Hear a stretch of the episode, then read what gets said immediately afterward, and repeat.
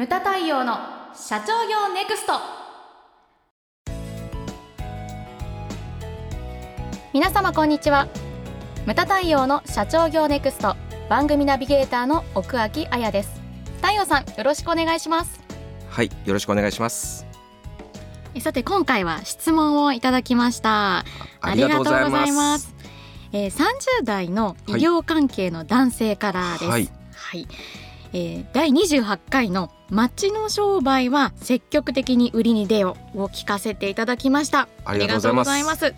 え今回は特に各企業のケーススタディをたくさん紹介され新しいビジネスの流れを知れてそんな事例があるのかと発見が多かったです。ありがたいですね、はい。印象に残ったのがイベントの成功は企画力のある社員がいるかいないかという太陽さんの言葉、はい、え質問なのですが太陽さんの考える企画力のある社員の育て方どうしたら企画力が育つのかをお聞きしたいです、はい、これはですね企画職である私もぜひお聞きしたいです。難しいね。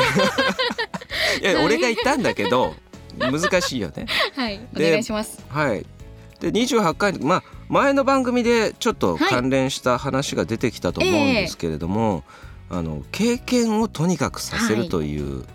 話が出てきたと思います。はい。はい、そうですね。でまあ、新しいものに触れる機会を増やすっていう話が確かあったと思うんですよね。うんえー、で、えー、と前回の番組であのちょっとね関連すると思うんですけれども、あの次の時代の価値づくりというお話をしました。えーまあ、イノベーションイノベーションとはカタカナでよく言われてるけれど、はい、これを分かりやすく日本語に直すと、うん、次の時代に何が必要とされるのかっていう、うんうん、そういう価値を作っていくっていうのが、はい、まあ、必要ですよっていうことをこう言いました。はい、でこれですねあの価値づくり何が必要か考えた時にですね、はい、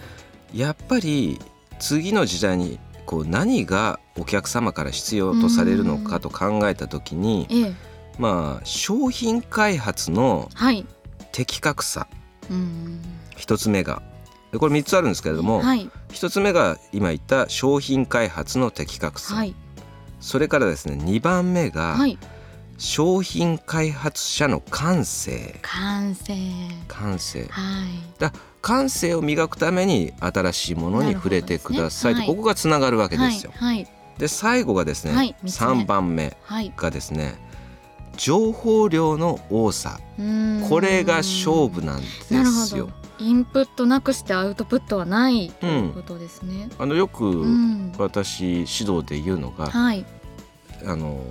DNA のスイッチが入る。前の番組でも言いましたよね、えーはい、自分の中にあるものに外から来たものが化学変化を起こして、そして DNA のスイッチが入っていく。そこから覚醒が始まるって言ったわけです、はい、だから自分の中にどれだけ情報量を取り込めるかこれがまああの企画者のあれだと思うんですよね。その成功するかしないかだと思うんです。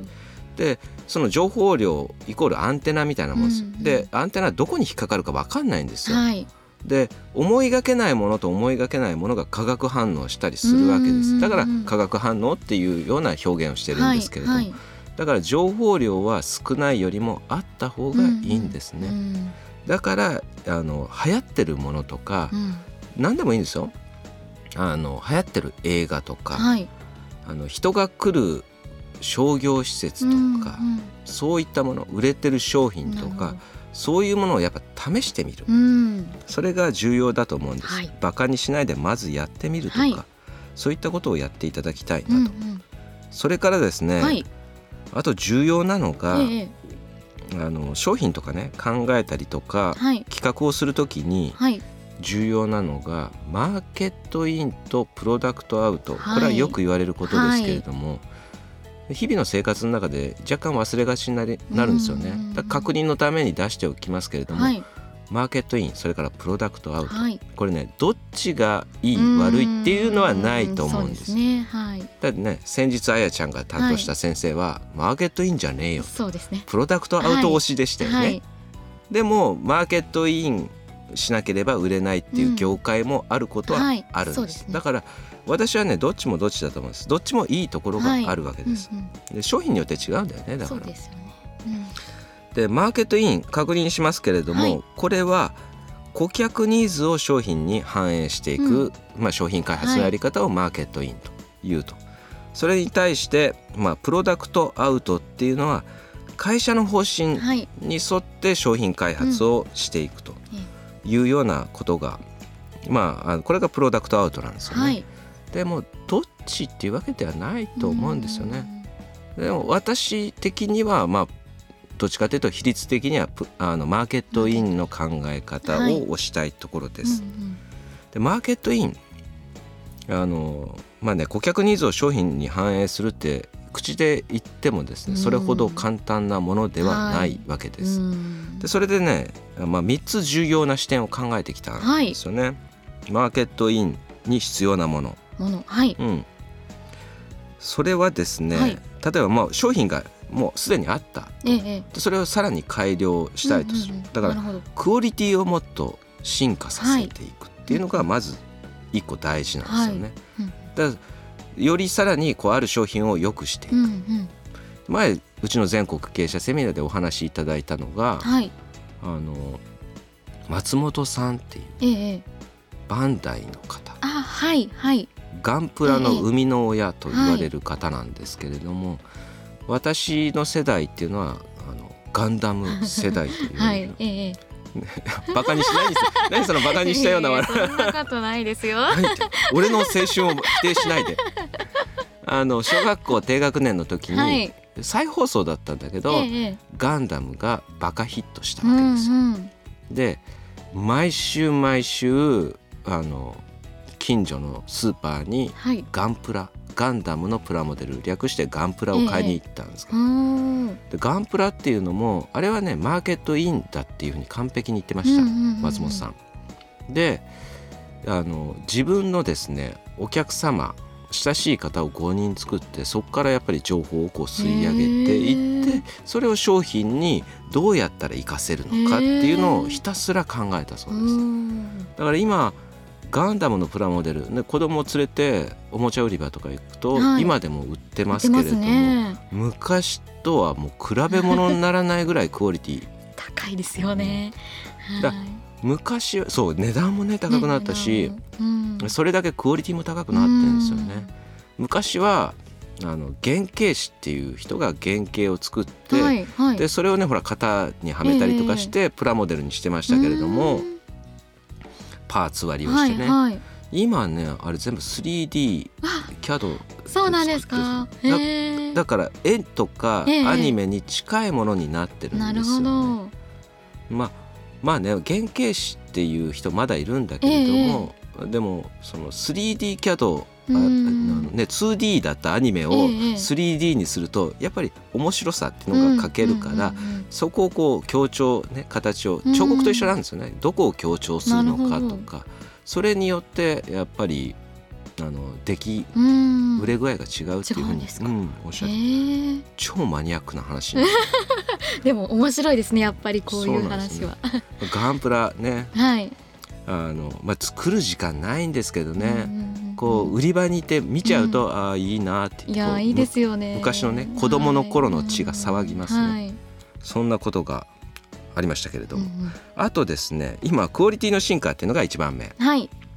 で2番目がですね、はい、他業界とのコラボ。コラボ。コラボ、はい、これもあると思うんですよね、うんうん、いろんなものをやってますよね。食品なんていうのはね特にコラボ商品多いですよね、ねはい、最近多いね。多いですね。カップラーメンしかり、えー、スナック菓子しかり、はい、いろんなものありますけれど、はい、あのお茶とか飲み物とかでもコラボとか、ね、結構あります、ね、そうですね、うん、この間ね俺サンダル買ったんだけどあのあなたが担当したスノーピークとありがとうございます。サンダルメーカーのコラボ商品のあれを買いました、はい。あと有名なところでもやってんだよね。あのナイキとオフホワイトっていうあの有名なデザイナーさんとのコラボのスニーカーをこの間、え購入したりですとか結構そういう他業界とのコラボ、それでだってこの間のねこの番組でも鳥貝先生あれもコラボですよ。ね、そういうのもあるわけです、はい、それからですね3つ目。これは何かって言ったら、はい。対象年齢の拡大です。対象年齢これも重要です、はい、うちのお客様でいらっしゃったのが、ええ、あの受験の情報誌を扱ってる会社、うんうんうん、受験の情報誌って言っちゃうとそれはね例えば中学受験って少ないと思うんですけれども、高校受験。これはね義務教育終わって誰もが受験しなきゃいけない、はい、高校受験それから大学受験。その情報誌を扱ってるところなんだけど、えー、年齢っていうのはやっぱ限られてくるわけでしょ、えー、そうですよね15歳ぐらいから二十歳ぐらいまで、うんうんはい、そのだから前段階と後段階っていうのを狙いなさいっていうふうにやっぱ指導したりとかそういうふうなのあります、アパレルでもありますよね。狙ってるターゲット層って年齢があるわけじゃないですか、はいはい、でその下を行くのか上を行くのか、うんうんうん、で年齢層で絞っちゃうとお客様っていうのは卒業していくわけじゃないですか。そ、ね。うん、そのターゲット層から上に行っちゃうと、はい、だから卒業させないようにっていうかその前段階からその卒業後とか、そう。いった対象年齢っていうのは自分の商品とかそういったものを開発する上で大変重要になるものだと思うんです、はい、うちの業界でもそうです。そうですね、うん、はい。日本経営合理化協会のお客様のやっぱり企業規模だとか、はい、年数もね多少ありますよね、うんうん、ありますうん、そういったものを拡大していったりですとか、はい、そういったものを広げられないかっていう視点を常に持つっていうことは大切だと思うんです。はい、だ企画力をね、ある社員を育てるっていうふうなのが、まあ、質問でしたけれども、はい、こうねあの、まあ、今いろいろ話してきましたけれども、まずまあおさらいをしますと、新しいものにやっぱり触れるっていうね感性を磨く、ね、ということが重要です。はい、で売れてるものとか人が来るものというのは必ず理由があるんです。はい、でそれを考える、はい、なんで売れてんだろうとか、うんうん、なんで人がここに集まるんだろうとか、うん、それが企画力につながるんだと思います。そういったですね、まあ、目線でいろんなものを見ていただけたらなというふうに思います。はい、無駄対応の社長業ネクストは全国の中小企業の経営実務をセミナー書籍映像や音声教材コンサルティングで支援する日本経営合理化協会がお送りしました。今回の内容はいかがでしたでしょうか？当番組で取り上げてほしいテーマやご質問などございましたら当番組ホームページ上からお寄せください。お待ちしております。それではまた次回お会いしましょう